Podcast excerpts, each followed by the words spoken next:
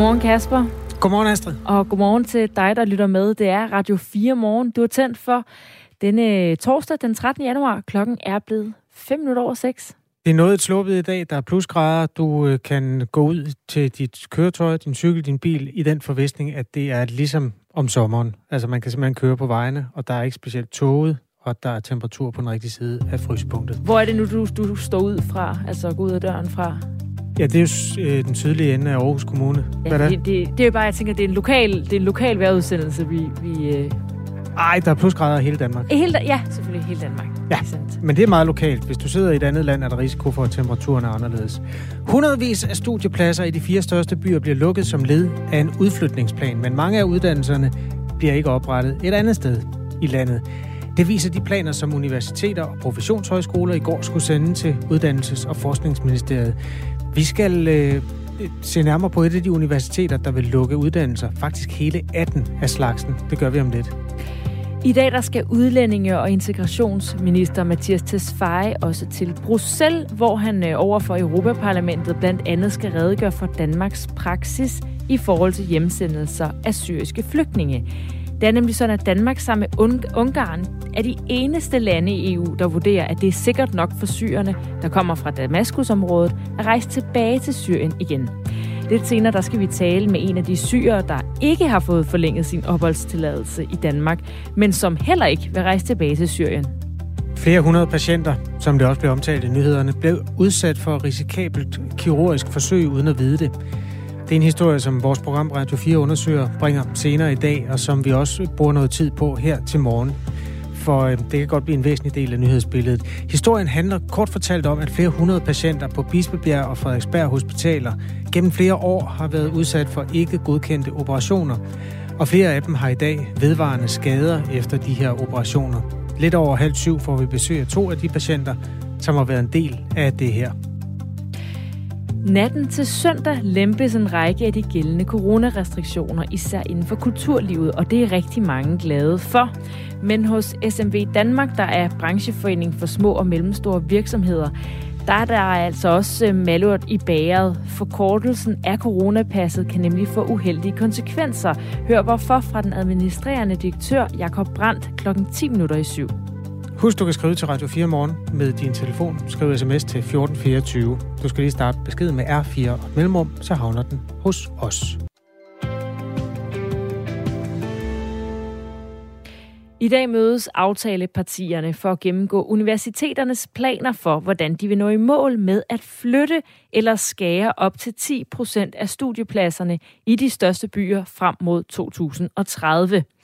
Det kommer sig en øh, politisk aftale, som alle Folketingets partier på nær Radikale Venstre, Liberal Alliance og de Frie Grønne er med i.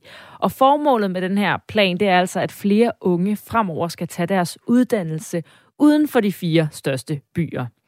Men det er langt fra alle, der er tilfredse med, at øh, universiteterne på den måde øh, fjerner studiepladser fra de store byer. I går der var rapporter her på Radio 4 Morgen Anna Sofie Felt til demonstration på Rådhuspladsen i Aarhus. Lige nu er han til demonstration arrangeret af studenterorganisationen Studenteroprøret 2022, øhm, og øh, lige nu er der gang i en tale, og der er cirka 50 mennesker, eller lige der omkring i hvert fald, samlet øh, her foran Rådhuset i Aarhus. Øhm, og det gør de simpelthen for at protestere mod, at der bliver lukket uddannelsespladser i de største byer, København, Aarhus, Odense og Aalborg. Og det gør de blandt andet ved at synge sange. Hej, må jeg låne dig? Ja, øh, jeg kommer fra Radio 4, og øh, jeg vil gerne stille dig et par spørgsmål, altså hvis det er okay, mens at de ellers synger. Ja. det er en god sang. Øh, hvad hedder du? Jeg hedder Dina Vinter. Og øh, hvad laver du til hverdag? Jeg skal til at starte på 6. semester på arabisk og islamstudier. Okay. Er det en af de øh, uddannelser, øh, der er i risiko for at flytte ud, eller hvordan ser det ud? Nej, det er det ikke, øh, som det ser ud lige nu. Øh, heldigvis. Jeg er også snart færdig, så på den måde så kommer det heller ikke til at påvirke mig, hvis det er. Men, øh, men jeg er her, fordi, fordi jeg er nervøs for øh, min, min uddannelse og de andre små uddannelser, som jo kommer op og tale, eller hvad hedder det, kommer kommer på tale, når det er. Vi snakker om både udflytning, men også om nedskæring i forbindelse med udflytning. Og når budgetteringen ikke er til at beholde nogle af de, øh, ja, de, nogle af de kandidater, som på Aarhus Universitet skal sløjfes, øh, så kan jeg godt blive bange for, at der ude i, hvad hedder det, ude i horisonten, den sådan, snare fremtid kommer til at blive kigget mere på de små uddannelser. Fordi der jo netop bliver snakket om det her med, at de små uddannelser er ligegyldige, eller at det er svært at få job, eller øh, at vi ikke er det værd, som vi jo selv mener, vi er. Så ja. Men handler det så i virkeligheden ikke mere om, at du er bekymret for de små uddannelser, end at du er bekymret for, at uddannelser bliver flyttet ud af Aarhus blandt andet? Jo, øh, jeg, er, jeg er også her i dag for at høre nogle af de argumenter, som lodret er, er imod udflytning, for jeg er meget for, øh, at man gør, gør Danmark mindre og ikke, øh, ikke polariserer. Må jeg, må jeg stille dig nogle spørgsmål? Ja. Ja, øhm, kan du fortælle mig først og fremmest, hvad hedder du? Lucy Svensson. Og hvad læser du? Jeg læser klassisk musik. Det studie, du går på, er det i risiko for at blive lukket? Nej, det er det faktisk ikke, men jeg synes stadigvæk, at øh, ideen med at flytte gode studier ud helt andre steder, det er en tosset idé, så det, jeg synes stadigvæk, det er relevant. Jeg synes, at, at vi som studerende øh, har lidt en pligt til at støtte op om andre studerende, også selvom det ikke er på den samme uddannelsesinstitution, så burde vi stadigvæk øh, støtte hinanden, når der er brug for det. Så jeg håber også, at andre vil støtte op om musiklivet og kulturlivet her i Aarhus. Okay. Øhm, altså, øh, nu kan man sige, at der er jo ikke nogen af de her uddannelser, som øh, bliver lukket, øh, som, som bliver lukket fra den ene dag til den anden. Altså dem, der går på den, får mulighed til for at tage deres uddannelse færdig, og mange af dem vil også optage igen i år, øh, før de lukker. Altså, så hvad er det egentlig problemet er? Altså, folk har jo en chance for at læse det her, hvis de vil. Jeg tror, problemet er, at der er rigtig mange unge, som altså, flokkes for eksempel om byer som Aarhus, fordi at øh, netop kulturlivet det er så godt, og altså uddannelser, der måske ikke direkte har noget at gøre med kultur, er stadigvæk noget, der bidrager. Det er ikke bare øh, et bestemt studie, et bestemt fag, det er fællesskabet, og det er selve studielivet, og så at sige, at vi har tænkt os at flytte det her studieliv til alle mulige bredder, jamen så går, vi, så går vi unge mennesker faktisk glip af at udvide vores horisont, fordi de andre uddannelser, det vil sige også de andre mennesker, de er et helt andet sted. Og en del er at tage en uddannelse, øh, det er jo også at få udvidet sin horisont. Det var altså vores reporter anne Sofie Felt, der var med til demonstration i går på Rådhuspladsen i Aarhus. Og så er det i dag, at aftalepartierne bag aftalen om at flytte eller lukke uddannelsespladser i de største byer mødes for at gennemgå universiteternes planer. Øh, og et af universiteterne, det er Aalborg Universitet, og her er næstformand øh, for Danske Universiteter, Per Michael Johansen, rektor. Godmorgen til dig. Godmorgen. På grund af aftalen, der står Aalborg Universitet nu over for at lukke 18 uddannelser og blot flytte to af dem til øh, henholdsvis Jørgen og Esbjerg. Hvorfor lukker I 18 uddannelser i stedet for at flytte dem? Jamen altså, øh, vi har fået en, øh, en stillet en opgave af politikerne, som vi har prøvet at finde det bedste svar på for Aalborg Universitet. Og øh, vi har jo campus tre steder i Danmark. Vi har hovedcampus i Aalborg, et campus i København og øh, et campus i, øh, i øh, Esbjerg. Så den måde, vi har tilgået det på, det er ved at sige, ja undskyld, øh, vi, vi konsoliderer vores øh, campus i Aalborg. Vi specialiserer vores campus i København og Esbjerg. Så det har været måden, vi, øh, vi har forsøgt at tilgå det på. Og det betyder så, at de uddannelser, vi har på humaniora og samfundsvidenskab i øh, København, dem har vi valgt at, øh, at lukke, og så specialisere København øh, mod STEM-uddannelser, øh, især IT-uddannelser og uddannelser i bæredygtighed. Så det er, det er sådan set Aalborg Universitets svar på den udfordring, vi har fået. Du kan lige få lov at øh, hoste af eller tage noget vand, så øh, ramser jeg lige nogle øh, fakta op, hvordan det er generelt for universiteterne, fordi at øh, det er jo alle universiteterne, der er underlagt den her plan. Og Copenhagen Business School i København flytter ikke nogen studiepladser ud. I stedet der planlægger de at nedlægge fire uddannelser. Danmarks Tekniske Universitet de vil ikke nedlægge nogen studiepladser, men i stedet flytte dem ud. Syddansk Universitet de vil udflytte øh, 316 studiepladser og skære 330 studiepladser væk i Odense. Vi kender ikke tallene for alle universiteterne og professionshøjskolerne, men efter planen bliver det samlede antal studiepladser, der bliver enten nedlagt eller flyttet ud af byerne, offentliggjort af Uddannelses- og Forskningsministeriet senere i dag. Og Per Michael Johansen, I, er så, I har jo så valgt at nedlægge 18 uddannelser og flytte to ud. Hvorfor tog I det valg? Det gjorde vi, fordi at øh, de fleste af de uddannelser, vi har nedlagt, de er øh, bliver udbudt fra vores campus i København. Og øh, det er jo sådan, og det vil I jo se, når I ser universiteternes samlede planer, at øh, der er jo en overledighed på humani- humanistiske og samfundsvidenskabelige uddannelser. Og noget, der ligger i det opdrag, vi har fået af politikerne, der ligger faktisk to klare krav til os. Det ene er, at øh, vi ikke vi skal holde øje med øh, ledigheden, når vi, øh, når vi øh, justerer og nedskalerer vores uddannelser. Og det andet er, at vi skal kigge på, at vi har et bredt udbud i hele landet. Og øh, når vi skærer humanistiske og samfundsvidenskabelige uddannelser væk i København, så er der jo andre udbydere af uddannelser i det område. Øh, og, øh, og vi kan jo ikke flytte dem for eksempel til Region Sjælland, fordi hvis vi flytter dem til Region Sjælland, så vil vi jo tage konkurrencen op med Roskilde Universitet, som i forvejen er der. Så derfor har svaret været for os, gør Aalborg og Nordjylland stærkere, specialisere København og Esbjerg. Men hvorfor er I så ikke flyttet flere humanioruddannelser til øh, Jøring for eksempel? Altså, I vælger jo også at lukke de her uddannelser. Går det ikke imod politikernes intentioner om, at øh, pointen jo netop er, at man skal kunne læse uddannelser flere steder i landet? Nej, vi, er, vi har jo sikret, at øh, med, med den løsning, vi har kommet med, der sker der det, at vi laver faktisk et sundhedscampus i Jøring. Et, vi flytter sund, øh, folkesundhedsvidenskab til Jøring. Vi øh, opbygger en tandlægeuddannelse i Jøring, og vi flytter nogle af vores medicinstuderende til Jøring, fordi så kan de få en del af deres uddannelse på Regionshospitalet i Jøring. Og samtidig så flytter vi nogle socialrådgiver øh, øh, øh studerende også til Jøring. Så derfor skaber vi et stærkt sundhedscampus i Jørgen. Igen en specialisering. Så du er tilfreds med, hvordan planen har udmyndtet sig for Aalborg Universitet? Jeg er ikke tilfreds med den opgave, vi har fået af politikerne, men jeg er tilfreds med det svar, vi som universitet har fundet på den udfordring, vi har fået.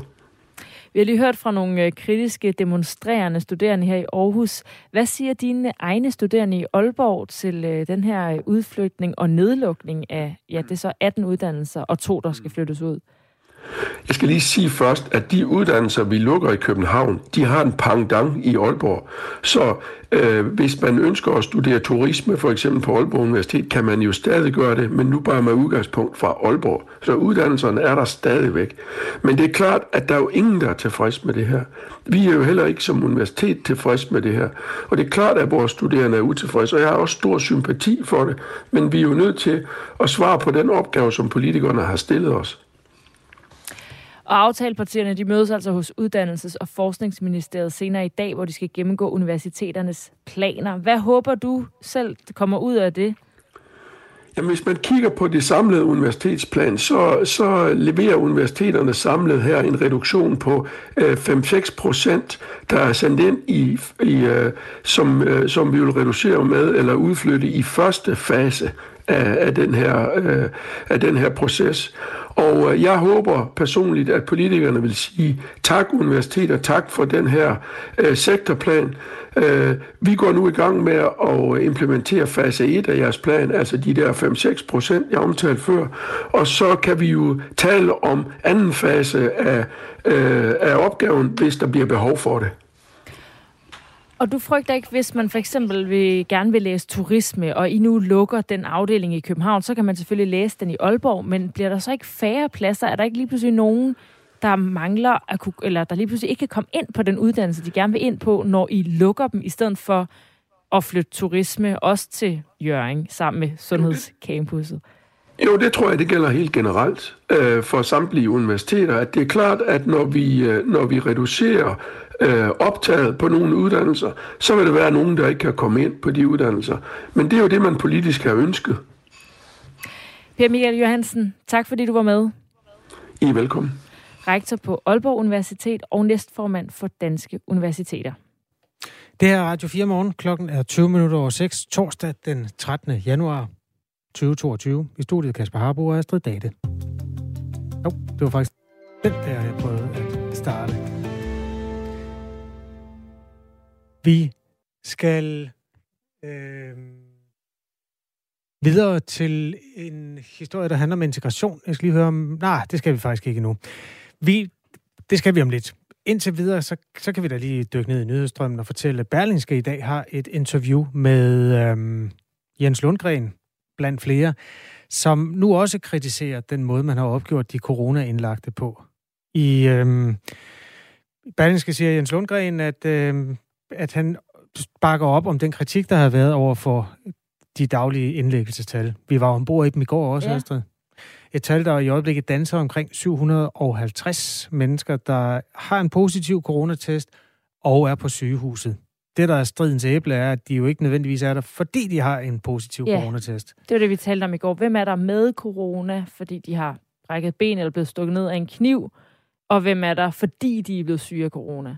Statens Serum Institut står med den opgave at offentliggøre de daglige tal, og problemet er, at de daglige tal også bliver brugt til at tage vigtige beslutninger om, hvorvidt vores samfund for eksempel skal være åbent, om vi skal have mundbind på, når vi tager med toget osv. Og, og hvad er det den... så, Jens Lundgren siger? Jamen, Jens Lundgren er... Øh, altså, han, nu skal jeg lige finde det rigtige citat her.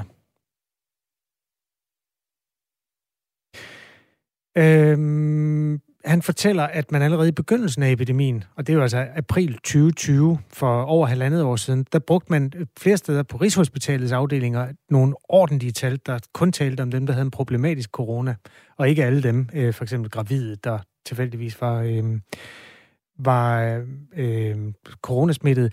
Og derfor var han kritisk anlagt over for den, øh, altså, at, at man ikke på halvandet år har formået at løse det her. Vi brugte det rutinemæssigt på afdelingerne, og SSI kunne så have brugt metoden, men man valgte at gå den anden vej, konstaterer Jens Lundgren. Og effekten af det her er jo altså nu, at øh, mistilliden omkring SSI-tal er vokset. Der er egentlig en rimelig øh, jævn linje i, hvor mange af de her øh, ikke alvorlige coronatilfælde, der er. Det ligger omkring hver fjerde, men ikke desto mindre en kritik, der rejser sig, og man har også øh, taget imod den. Henrik Ullum, der er direktør i Statens Serum Institut, lover, at man på ugebasis nu vil lave helt retvisende statistik over, hvor mange der er indlagt på grund af corona, ikke med corona. Det er en af de historier, der er i nyhedsbilledet i dag, hvor klokken den er 6.23. I dag skal udlændinge- og integrationsminister Mathias Tesfaye til Bruxelles, hvor han over for Europaparlamentet blandt andet skal redegøre for Danmarks praksis i forhold til at sende syriske flygtninge tilbage til deres hjemland. Det er nemlig sådan, at Danmark sammen med Ungarn er eneste land, eller det er de to eneste lande i EU, som vurderer, at det er sikkert for syrere, der kommer fra Damaskusområdet, at rejse tilbage dertil.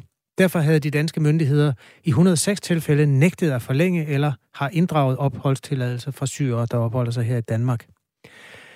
Blandt andre er avisen Jyllandsposten har beskrevet, hvordan nogle af de afviste syrere så rejser til andre europæiske lande for at søge asyl, og det har medført kritik af Danmark fra de andre EU-lande. Nadja Dumani, godmorgen.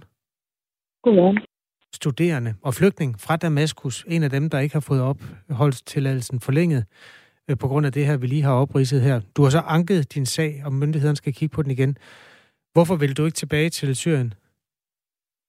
Jamen, øh, grunden er jo sådan set øh, helt klart, øh, som, øh, som er jo, at Syrien er ikke sikkert endnu øh, for at vende tilbage til. Altså, vi, vi flygter fra Assads regimet, som er stadigvæk øh, sidder i landet, og de sidder i magten.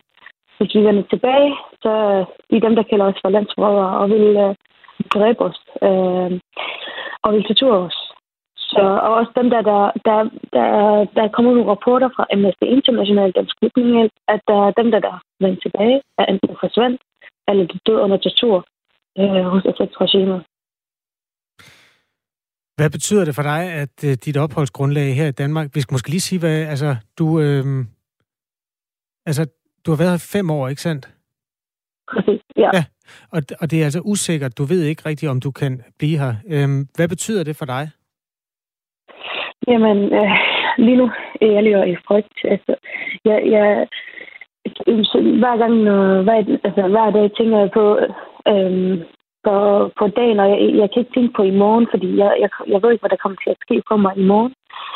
Øh, da, da Udviklingsstyrelsen øh, ikke rigtig ved, hvor lang tid de, de tager for at vurdere min sag. Øhm, og så tænker man jo altid på, øhm, heldigvis er det nu lavet det ikke en tvangshjemsættelse til Syrien. Så det, det kan ikke rigtig tvangshjemsætte mig på den måde til Syrien, fordi ellers så bliver man jo bare dræbt. Øh, men i stedet for sætter det mig på udrejscenter, som, som øh, mit liv bliver øh, også endnu værre der. Lige nu jeg studerer, jeg arbejder. Øh, jeg gør noget, altså mine forældre arbejder også, øh, de betaler skat. Men øh, det giver jo ikke rigtig mening, at vi skal, hvis vi får så udvisning igen, at vi skal øh, på udrejsecenter, som koster staten 300.000 kroner per person. Øh, i stedet, så, de tager, så de tager os fra arbejdsmarkedet, hvor vi betaler skat og bidrager i samfundet til et sted, hvor vi ikke rigtig kan gøre noget og venter på os, at vi rejser frivilligt hjem. Og det gør vi, de fleste syrer gør det selvfølgelig ikke. Mm. Øhm, da det er, da det er virkelig farligt at vende tilbage øh, til Syrien. Øh, som sagt, mange af dem, der blev, de blev dræbt og død under sur på grund af regimet. Og øh, flere også søger, hvis vi vender tilbage, det vil ske det samme for os. Derfor vi, vi har vores liv sat på standby nu. Vi ved ikke, hvad der kommer til at ske i morgen, som sagt, men ja, vi fortsætter ja. vores liv. Vi arbejder stadigvæk, vi studerer stadigvæk. Jeg læser lige lidt, øh, inden vi går videre med det her, øh, Nadja Domani, jeg læser lige lidt øh, fakta op i sagen. Fordi Danmark har ikke nogen hjemsendelsesaftale med Syrien, fordi vi ikke samarbejder med præsidenten øh, og hans styre, Al-Assad styre. Derfor kan man ikke tvangs hjemsende de syrere, der ikke længere har lovligt ophold i Danmark. Et folketingssvar med tal fra Hjemrejsestyrelsen viser, at ni af de syrere, der har fået frataget eller ikke forlænget deres opholdstilladelse, er rejst ud af landet. 43 af dem er i øjeblikket registreret som efterlyste. Man ved ikke, hvor de er. I november der skrev Jyllandsposten, at 28 syrere fra Danmark er dukket op i andre europæiske lande. Mange var taget til Holland, nogle var taget til Tyskland, Finland, Østrig, Belgien, Sverige og Frankrig. Hvor tager du hen, Nadia Domani, hvis det viser sig, at du ikke kan blive i Danmark? Jamen, øh, altså, lige nu har jeg jo fået øh, anket min øh, første sag, og den er hos Udlændingsstyrelsen hvis jeg får udvisning igen, så kan jeg godt anke den igen. Så er den hos flygtningene. Der har, derefter, hvis de så øh, accepterer heller ikke, at jeg skal at forlænge mit opholdstilladelse her i Danmark, jamen øh, så har jeg jo sådan set beviser øh, fra Danmark, øh, hvor jeg kan tage den med mig til et andet EU-land. Øh, og så for eksempel Tyskland. Øh, og så der kan jeg godt så vise det til i domstolen, der hvor jeg viser faktisk, at øh, Danmark har udvist mig. Det giver ingen mening. Danmark er det eneste land i Europa, der mener, at Syrien er sikker. Det mener Tyskland ikke.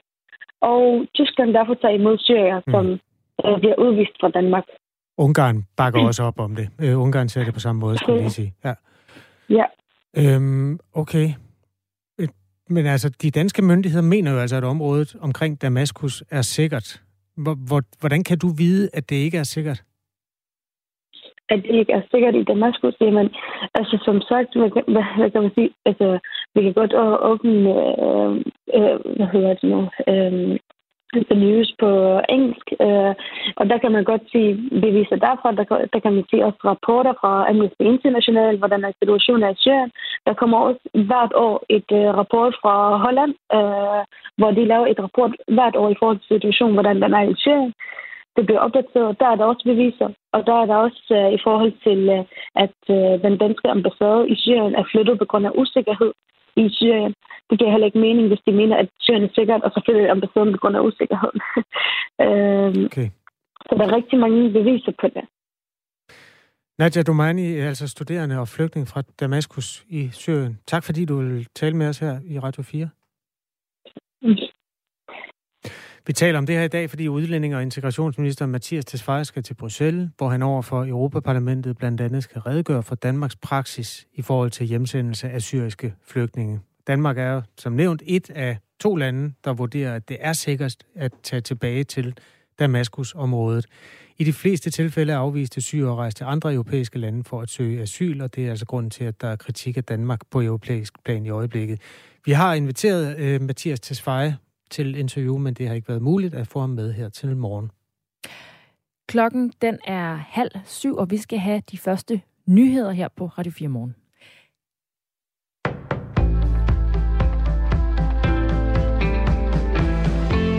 Flere hundrede patienter har været en del af et kirurgisk eksperiment, uden at de fik det at vide. Det vurderer eksperter over for Radio 4 og TV2. Blandt andre professor Carsten Jul Jørgensen fra det uafhængige netværk Cochrane Danmark, der undersøger kvaliteten og evidensen bag forsøg i sundhedsvæsenet. Det er jo etisk problematisk, for man udsætter reelt folk for en risiko, som man ikke kender. Han mener, at den behandling, som patienterne har været udsat for, var et eksperiment, som burde være godkendt på forhånd. Flere end 500 patienter på Bispebjerg og Frederiksberg Hospital er over en 8-årig periode blevet udsat for en særlig operation, hvor et stykke fiberwire opereres ind i anklen i et forsøg på at stabilisere den. På andre danske sygehuse så forårsager man et sted mellem 0 og 1 håndfuld af samme type operation om året. De har jo fået en, en eksperimentel behandling, fordi de har fået en behandling, som man ikke kendte den gavnlige og skadelige effekt af. Og det har de fået, uden at de ved det. Indtil videre så har 40 patienter fået tilkendt erstatning på grund af operationen. Professor i anvendt etik og formand for den forskningsetiske komité ved Aalborg Universitet, Thomas Plok, han vurderer, at patienterne har været udsat for et forsøg, som flere af dem ikke havde brug for. I det tilfælde her har man jo valgt at lave et forsøg på nogle patienter, hvor patienterstatningen sidenhen har fastslået, at der i flere tilfælde ikke har været indikation for indgreb. Det vil sige, at man har lavet helt unødvendige indgreb på patienterne. Medicinske forsøg de skal godkendes af en videnskabsetisk komité, og det skete altså ikke med ankeloperationerne på Bispebjerg og Frederiksberg Hospital. Og lægen bag langt størstedelen af operationerne, han afviser, at der har været tale om et eksperiment. Allerede nu der har kommunerne svært ved at finde de læger, pædagoger og sociale og sundhedsassistenter, der skal til for at opretholde den service, som borgerne forventer. Men det kan altså blive langt værre de kommende år. Det forudser en prognose, som kommunernes landsforening har udarbejdet, og som Berlingske har kigget på. For i takt med, at antallet af ældre stiger, så slår de kommende års forventede vækst i arbejdsstyrken ikke til. Det forventes godt nok, at arbejdsstyrken den vokser med 50.000 personer frem mod 2030, men dem skal kommunerne altså kæmpe med den private sektor om. Kulturlivet de kan de kommende uger fortsat få kompensation. Det er Folketingets kulturordfører blevet enige om. Forlængelsen af kompensationerne det skal sikre, at de kulturtilbud, som ikke kan nå at få solgt nok billetter eller sikre en indtjening inden søndag, hvor en lang række restriktioner de forsvinder, de altså stadig kan åbne. Thank you. Omikron-smittet har langt mindre risiko for hospitalsindlæggelse end smittet med Delta-varianten. Det viser en ny undersøgelse af 70.000 coronasmittede, lavet af to amerikanske universiteter, det skriver nyhedsbyrået AFP. Studiet det er endnu ikke fagfællebedømt, og det betyder, at det ikke er blevet set i sømne af uvildige forskere, som ikke har arbejdet med studiet. Men skulle tallene vise sig at holde stik, så kan det altså give grund til optimisme. For selvom studiet det viser, at omikron-varianten er mere modstandsdygtig over for vacciner, så viser det også, at den giver anledning til markant mildere sygdom. De, som var smittet med omikron-varianten, de havde 90% mindre risiko for at dø med covid-19, sammenlignet med dem, der var smittet med delta-varianten. Og et kig på vejret, det bliver tørt og mange steder skyet, og i løbet af dagen så kan der være perioder med nogen sol mellem 5 og 9 grader.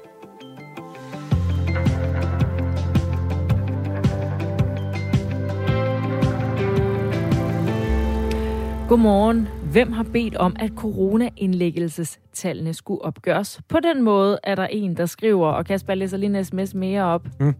Hej, hvorfor holder de det hele hemmeligt? Jeg tror ikke, det er medier, der holder det hemmeligt. Hvem er det så? Vi ikke godt undersøge, hvem der holder tallene, tallene angående covid-19 hemmeligt, spørger HC. Nu er det blevet almindeligt kendt, at der er øh, et sted mellem 20 og 30 procent af dem, der optræder i de daglige indlæggelsestal, som ikke har problematisk corona, men bare er på sygehuset i en eller anden anden anledning. Og det er simpelthen noget, man, altså man har opgjort det på den måde, at for nemheds skyld, øh, det, SSI får de der indlæggelseskoder hver dag fra regionerne, og kan ikke gå ned og se, om det er en person, der for eksempel har fået transplanteret en ny lever, som så har en positiv coronatest, og som derfor har et elendigt immunforsvar, eller sådan noget. De der, der er sådan en hel masse gråzoner, og jeg, altså, jeg tror i virkeligheden ikke, man gør, har gjort det i ond tro.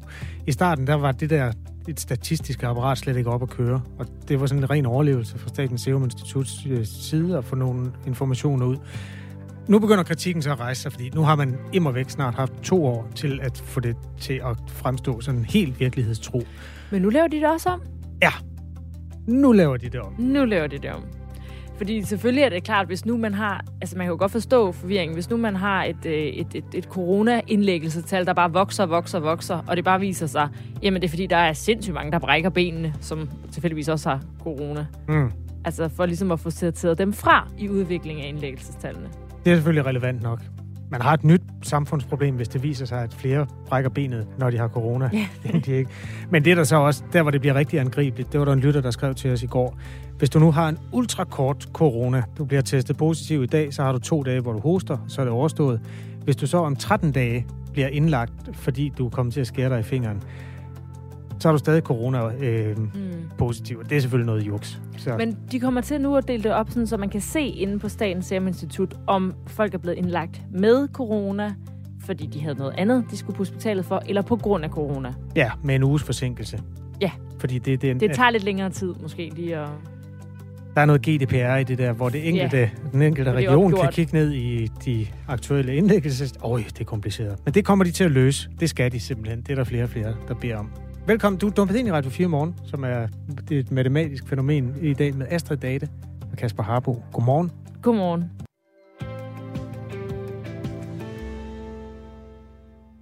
Vi skal til en af dagens helt, eller dagens største historie på Radio 4 morgen i dag. Flere hundrede af øh, patienter er nemlig blevet udsat for det, som flere eksperter betegner som eksperimenterende kirurgi, uden at de fik det at vide. Og flere af dem har så i dag vedvarende skader efter operationerne. Det kan Radio 4 og TV2 fortælle, og det sætter vi altså også fokus på her til morgen. Ledelsen på Bispebjerg og Frederiksberg Hospital har i mere end tre år arbejdet på at få et overblik over en sag, hvor flere end 500 patienter er blevet udsat for den her særlige operation, hvor et stykke fibervejer indlægges i et øh, forsøg på at stabilisere anklen. Operationen bruges normalt til nogle meget sjældne ankellidelser, men her der er det altså blevet brugt i forbindelse med skader efter forstuninger. Og det er ellers noget, som øh, normalt ikke medfører en operation på andre sygehuses fodkirurgiske afdelinger. Og derfor vurderer flere eksperter altså, at operationerne først skulle være godkendt som et forsøg, inden man opererede patienterne. Derudover har patienterstatningen indtil videre vurderet, at 40 af de patienter, der er blevet opereret, er blevet opereret, selvom der ikke var nogen grund til det. Og nu har vi øh, to med os, Lærke Havemann og Katrine Bro Rasmussen. Godmorgen. Godmorgen. Godmorgen. I er altså to af de mange hundrede patienter, som har fået udført de her operationer, som flere eksperter betegner som eksperimentel kirurgi. Og I er også to af de patienter, der er blevet opereret helt uden grund. Vi skal lige øh, have en af gangen. Lærke Havemann, vil du ikke starte med at fortælle, hvorfor du overhovedet øh, endte med at få den her ankeloperation? Jo, men det gjorde jeg, fordi at jeg, øh, jeg havde forstået min ankel. Jeg, jeg var faldet ned ad en trappe på min fødselsdag. øhm, og så, øh, så havde jeg også, jeg havde også et brud på, på mit skinneben. Øhm, og så et halvt år efter går jeg til lægen og får en øh, henvisning til Bispebjergs ja, ortopædkirurgisk ambulatorie. Øhm, og det er, det er der, jeg kommer ind til Kent Esbensen første gang. Og et halvt år efter, det er fordi, du stadigvæk har gener med, med den her forstuning i anklen? Ja. Ja, det er et halvt år efter, jeg kommer ind til, uh, til Kent. Og hvordan, øh, hvordan er du så mærket den operation i dag? Jamen, det er jeg ved, at jeg er, øh, jeg stadigvæk ikke efter de her operationer øh, er, er blevet sluppet, sluppet løs i, i den virkelige verden. Min, øh, min hverdag går ud på at øh, gå til behandling på, øh, på Rigshospitalets smerteklinik og Bispebjerg smerteklinik, og øh, ja, prøve at, at få det så godt, som jeg kan, sådan så at jeg kan forhåbentlig starte en uddannelse snart og, øh, og komme lidt videre med livet, men, men, men min verden har sådan set været sat på standby i ja, tre år. Og hvis vi lige skal visualisere det lidt, altså du får en, øh, en øh, forstuning, og det øh, giver selvfølgelig nogle gener og besvær med at gå, og et halvt år efter, så kommer du ind og bliver altså henvist til en operation. Hvad sker der så? Altså, hvordan er din, er din fod så efterfølgende? Jamen, efter den første operation er den, er den dårlig. Altså, øhm, det, det, var en, det, var en, eller, det er en, en rimelig simpel operation, men, men øhm, jeg havde en støvle på længe, øh, sådan en walker, øhm, og derfor den er den sådan, den er, den er sådan ekstrem stiv i det. Altså, jeg kan næsten ikke bevæge den, og, og jeg har rigtig, rigtig mange gener, når, øh, når jeg skal gå, og så, øh, så, så bliver jeg jo ved og ved med at komme ind på hospitalet, fordi at, at den første operation ikke er gået som, den, som, som ønsket, og så, øh, så bliver jeg også skeduleret til en, en, en reoperation eller en ny operation, for at prøve at ja, få rettet op på, på det, der kan være gået galt under den første. Katrine Bo Rasmussen sidder ved siden af dig og har været igennem noget af det samme. Vil du ikke lige fortælle, hvorfor endte du med at få udført den her ankeloperation? Jo, øhm, det gjorde jeg øh, efter, at jeg havde været på ferie med nogle veninder og var blevet frarådet min taske øh, og vælger at holde fast. Og, og i den forbindelse, der øh, forstuer jeg anklen. Øhm, og kommer så hjem og får egentlig taget noget røntgen af den, øhm, hvor de kan se, at den er ikke brækket, så de er sådan ligesom, jamen, den er fin, altså de er afsted med dig. Øh, og da der så er gået øh, ja, lige knap et år, og den stadig ikke er god, der opsøger jeg så det ortopæd kirurgisk ambulatorie, øhm, hvor de scanner mig og kan se, at jeg har en medfødt sammenvoksning øhm, på den helt modsatte side af der, hvor jeg er blevet opereret, men, men de henviser mig så videre til Kent, øhm, som ret hurtigt siger, jamen, det har ikke noget med sammenvoksning at gøre. Den er fin, den er der mange, der lever med. Det er ikke noget problem. Øhm, men han kunne se, at mit indre ledbånd var reddet over. Og så bliver du altså også øh, opereret på grund af det her. Det gør jeg, ja. Og hvad, hvad, gør, det, øh, hvad gør det så ved din, øh, ved din fod efterfølgende?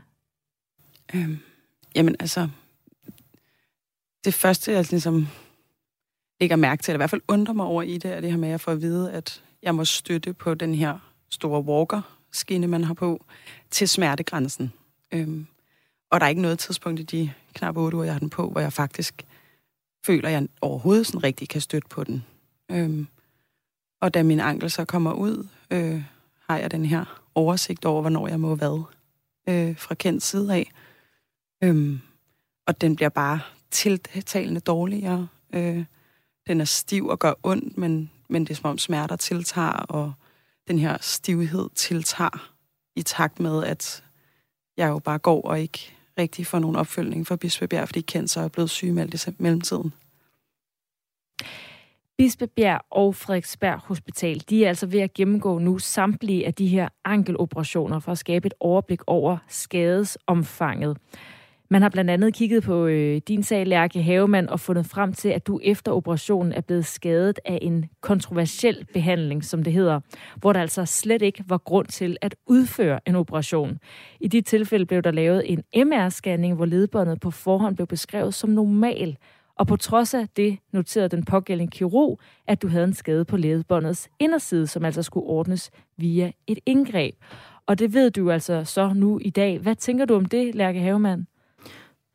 Jamen, jeg kan jo tydeligt huske den dag, øh, jeg fik det at vide til, til en dialogsamtale med, øh, med den nu ledende overlæge på, på Bispebjerg, som fortæller mig det her, og det var jo, altså, det var fuldstændig surrealistisk, eller sådan, jeg, ja, jeg sidder, inde og, altså, jeg sidder over for ham, og han, han prøver at forklare, hvad der er, der er sket, og, og altså, jeg kan, jeg kan jo slet ikke tage det, tage det, tage det ind. Øhm, og stadig den dag i dag er jeg jo så forvirret og så altså uforstående. For, mm, mm, blandt andet også fordi der er ikke der er ligesom ikke nogen andre, der har nogen svar. Øhm, der er ikke nogen, der ved, hvorfor at jeg egentlig rask kunne gå ind. Øh, altså grunden til, at jeg havde det senere, var, fordi jeg havde sådan nogle bone bruise, som er, som er helt normal øh, i forbindelse med en forstuning. Øhm, Altså det var årsagen, det, det, det er det, der er beskrevet på den her mærkescanning som årsagen til mine, til mine gener. Øh, men at jeg så sidder inde hos en kirurg, som siger, prøv at høre min ven, der er simpelthen ikke nogen ledbånd her. Vi er nødt til, vi er nødt til at gøre det her, fordi at ellers så, øh, så kommer du altså ikke til at gå ordentligt igen. øhm, ja, det, det er så skørt. Øh. Ja, hvad vækker det af følelser, når man øh, kommer ind for at blive øh, behandlet og så at få fikset sin fod, og i stedet for få gjort den værre? Jamen, ja, det ved jeg ikke. Det, det kan være, at Katrine kan hjælpe mig her. Hun har jo oplevet præcis det samme. Øhm, ja, jeg kan det prøve. For mig vækkede det øh, en enorm forvirring. Øhm, og i utrolig lang tid havde det sådan, at øh, det, det kan ikke passe, det I siger til mig. Øh, det er jo, altså, vi har så godt et sundhedsvæsen, det har jeg tit fået at vide, vi har. Øh, så selvfølgelig kan han da ikke have fundet på at skære i mig, hvis jeg var rask. Øhm, og jeg tror først, det sådan for alvor har ramt mig, efter jeg ligesom har øh, både snakket med de kirurger, der er to omgange har forsøgt at rydde op, og, og kigget på alle mine scanninger, og set med mine egne øjne, at den her radiolog jo faktisk beskriver lige netop, at de her ledbånd er, er intakt. Og alligevel så, øh, så vurderer kirurgen noget andet. Og jeg sætter lige øh, nogle tal. Den her øh, påkældende overlæge siger selv til Radio 4, at der er udført mere end 700 af den her type operationer i perioden 2007 til 2018. Men det officielle tal for Bispebjerg og Frederiksberg Hospital er 502 operationer i perioden 2010 til 2018. Og af de 502 operationer, så har 40 indtil videre fået erstatning for at have fået invaliderende skader fra operationerne. Og de her operationer, de indebar altså blandt andet, at man erstattede de angiveligt manglende eller beskadigede ledbånd med wire, altså tråde, som blev fæstnet til knoglerne. Og Lærke Havemann, nu spurgte jeg dig til følelserne, det vækkede før, men, men måske kan du sige noget om, hvad det betyder for din oplevelse i forhold til din tillid til det danske sundhedsvæsen, som Katrine også var inde på. Jamen, jeg har selvfølgelig tillid til sundhedsvæsenet. Det synes jeg, man, det synes jeg, vi skal. Jeg synes, vi i hvert fald bør have tillid til sundhedsvæsenet. Øhm, det her, her kan man jo sige, det, det er et bevis på, at der er nogle brister, øh, eller der simpelthen er, der er åbenbart nogle blinde vinkler i vores sundhedsvæsen, som gør, at, at en kirurg kan, kan få lov til at gå rundt uforstyrret i så mange år, med så mange mennesker, som du lige har beskrevet, og, og simpelthen foretage de her operationer, uden at der er nogen, der gør noget øh, uden, at, uden at han bliver stoppet. Og, og det er jo også derfor, vi sidder her i dag, fordi at vi, vi ønsker virkelig, at det her simpelthen ikke skal skulle ske for nogen andre. Øhm, men det er sket for så mange. Altså, vi er jo bare to ud af rigtig, rigtig mange. Øhm, så, det er jo, så, det, så det er et godt spørgsmål, det er et blandet spørgsmål, fordi at jeg, jeg ønsker virkelig ikke at fodre et eller andet narrativ om, at, at vi ikke kan stole på vores sundhedsvæsen, eller vi ikke skal stole på, at læger vil os det bedste. Øhm, fordi ligesom at vi to ud af mange patienter, så er det her også en læge ud af mange tusind. Øhm, ja. Flere patienter har allerede fået erstatning fra patienterstatning, og det har I også, Katrine Bro Rasmussen. Hvor stort et plaster på såret er det for dig? Øhm, men det er ikke et plaster på såret. Øhm, det på en eller anden måde, de her penge også lidt forbandet, og i mit tilfælde kan man sige, at jeg har været sat ud af spil og ud af livet i fire år. Øhm, så, så den sum penge, jeg har fået, er jo gået til regninger, øh, basal leveforhold. Øhm, men for alt i verden vil jeg da hellere have min fod igen, og pengene givet retur. Øh, det eneste plaster på såret, det egentlig gav, var, at i hele et eller andet mismask af, hvad der er sandt, hvad der ikke er sandt, øh, så gav det da noget, noget opklaring og noget vidshed for mig, da, da lægerne, der var ind over den her patient, patienterstatningssag, lige pludselig begynder at sige, jamen, vi ser alle sammen, at hendes ledbånd sad fast. Vi er alle sammen enige. Øh, jeg har fået tilkendt en erstatning på baggrund af en behandlingsskade, fordi Kent opererede, hvor han ikke skulle have gjort det. Og bare lige helt kort, Katrine Bo Rasmussen, hvad er udsigterne for dig? Altså, hvordan lever du med det nu fremover? Altså, helt øh, praktisk i forhold til øh, din fod? Øh, jamen, helt praktisk øh, lever jeg sådan, at jeg er lige startet på et nyt arbejde, øh, som jeg er utrolig glad for. Øh, det giver noget livskvalitet tilbage, og føler, at jeg er en del af samfundet. Øh, hvad der på sigt skal ske, det... Er, jeg tænker, jeg tænker bare i forhold til generne, i forhold til ja. efter operationen.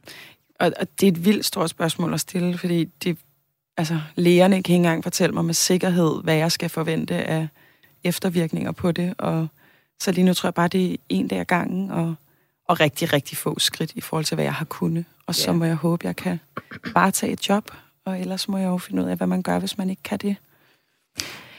Ja, som sagt, så er sygehusledelsen på Bispebjerg fra Frederiksberg Hospital altså nu ved at undersøge omfanget af de her ankeloperationer, fordi der kan være tale om øh, overgreb på patienter i det, at den her type ankeloperation formentlig går under kategorien forsøgsoperationer. Og sådan nogle operationer kræver, at patienterne bliver gjort bekendt med, at der altså er tale om et forsøg. Men det er der ikke nogen af de over 500 patienter, der er. Den pågældende kirurg afviser selv at have udsat patienterne for risikable indgreb. Han har i dag fået sin øh, autorisation suspenderet og er gået på efterløn. Over 40 patienter har øh, hidtil fået erstatning for skader efter de her omstridte, omstridte ankeloperationer. Og Lærke Havemann, du var også lidt inde på det før. Hvorfor er det vigtigt for jer at i talesætte det her, I har været udsat for? Det, det er det jo. Det er det, fordi at, at vi vi ønsker jo, at det her det ikke skal kunne ske, og for nogle andre, det er sket for os, og det er jo også, altså, det kan simpelthen ikke laves, det kan, det kan ikke gøres om, det her. Øhm, og som, ja, som Katrine nævner før, vi har fået erstatninger, vi, vi er blevet anerkendt af patienterstatningen, og anerkendt af de her læger, øhm, som, øh, som prøver at hjælpe os, men, men det er simpelthen ikke, det er ikke nok. Altså, det her, det, men vi er nødt til at finde ud af, hvorfor det er sket, og hvordan det kunne ske. Lærke Havemann og Katrine Bo Rasmussen, tak fordi I var med her til morgen og delte jeres oplevelse med os.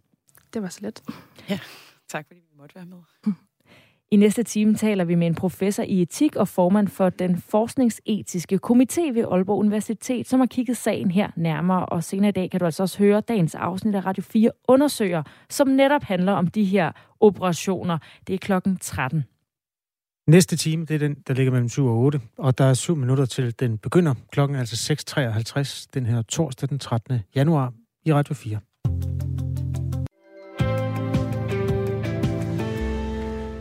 Vi skal lige vende os mod det samfund, der åbner igen.